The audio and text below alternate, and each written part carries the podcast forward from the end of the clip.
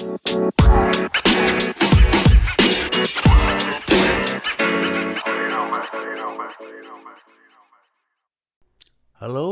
and welcome to Always Indelible. I'm your host, Ted Hughes. The name of today's episode is The Test. I know some of you may be thinking, what does a test have to do with some of my best memories? Well, if you pass the test for the bar, or the test for your real estate license, or the test for your citizenship, those and a lot of other tests could be responsible for a lot of great memories. If you're like me, tests created a lot of stress. I was always an average student in school, so tests never were a great memory or even a good memory to me.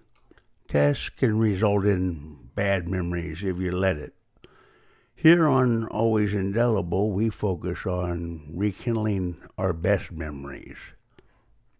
So, what would you say if I told you there was a test that would help you and others create some of your best memories?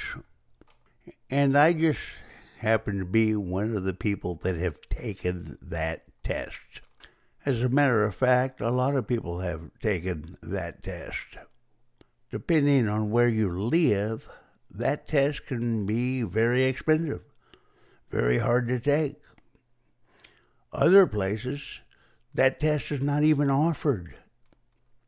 I will tell you more about those places later in the show. But first, let me tell you about when I took the test.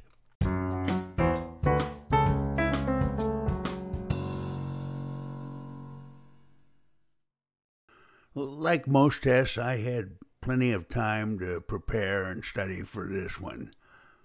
And I did study and prepare for it.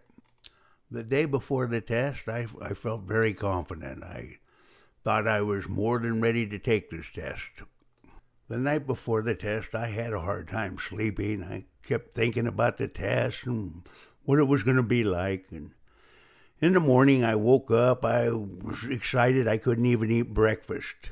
The closer the time got to taking the test, the more nervous I was. I got there to take the test. I was so nervous. I, I, I felt like I was going into the dentist's office. I didn't know what to expect. The instructor said the test shouldn't take more than 15 or 20 minutes. He said to follow the instructions carefully and good luck. Before I was even done with the test, I said, Well, I've, I've got this, no problem. You can't imagine how shocked I was when I found out I'd failed the test.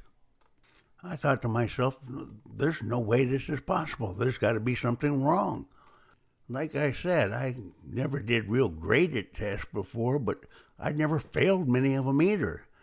The only thing I had going for me, I, I was going to be allowed to retake this test in a few weeks. Now, I know I wasn't the only one to have failed this test. I also knew there would be other people that had to retake it also, but that didn't help matters.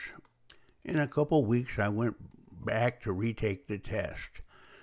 I was still very nervous, but at least I knew what to expect this time.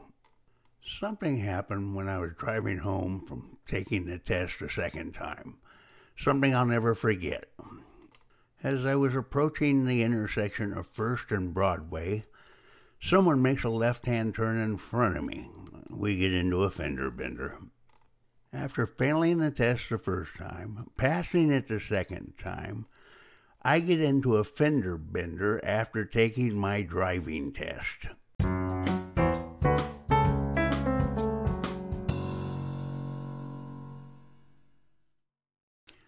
This all happened a long time ago, as you can understand, it's not one of my better memories.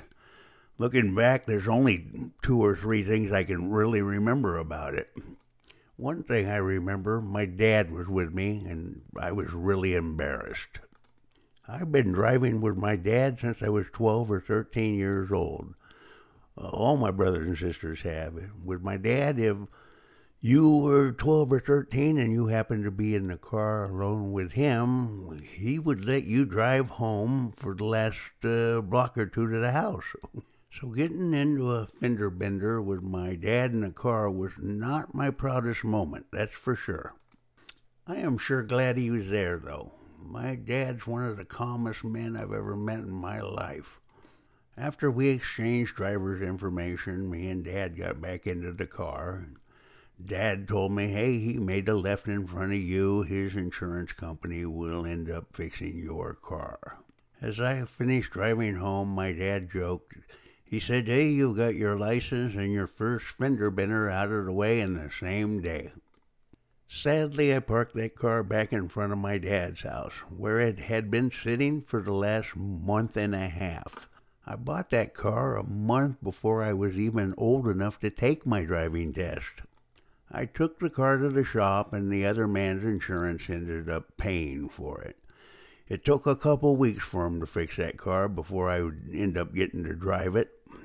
When I got that car back and started driving, I discovered I wasn't afraid of driving. I loved driving. As a matter of fact, to this day, I still love driving. I, I don't even need to have a place to go. I just like to drive take a road I've never been on before, explore an area I've never been to before. I've always, all my life, loved to drive.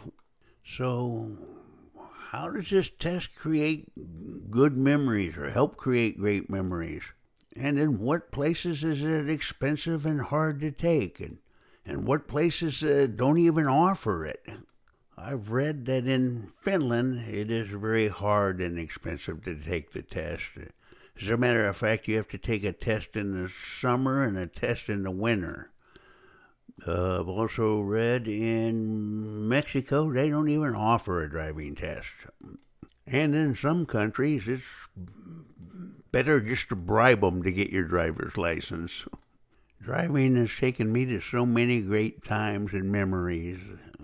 It's allowed me to take my kids to the first day of school. It's allowed me to take my family on some unforgettable vacations and some probably that shouldn't even be remembered. Driving to visit my parents, to concerts, to weddings. Take a moment and think of some of the places you drove to that was the beginning of some of your best times and memories. I hope for all of you listening that there are many of them. Well, that's all for the show today. I hope you had as much fun listening to this show as I did making it. If you did, tell a friend. Better yet, tell two friends. Visit our Facebook page, Always Indelible, and put a like on us. And remember your best times on Always Indelible. You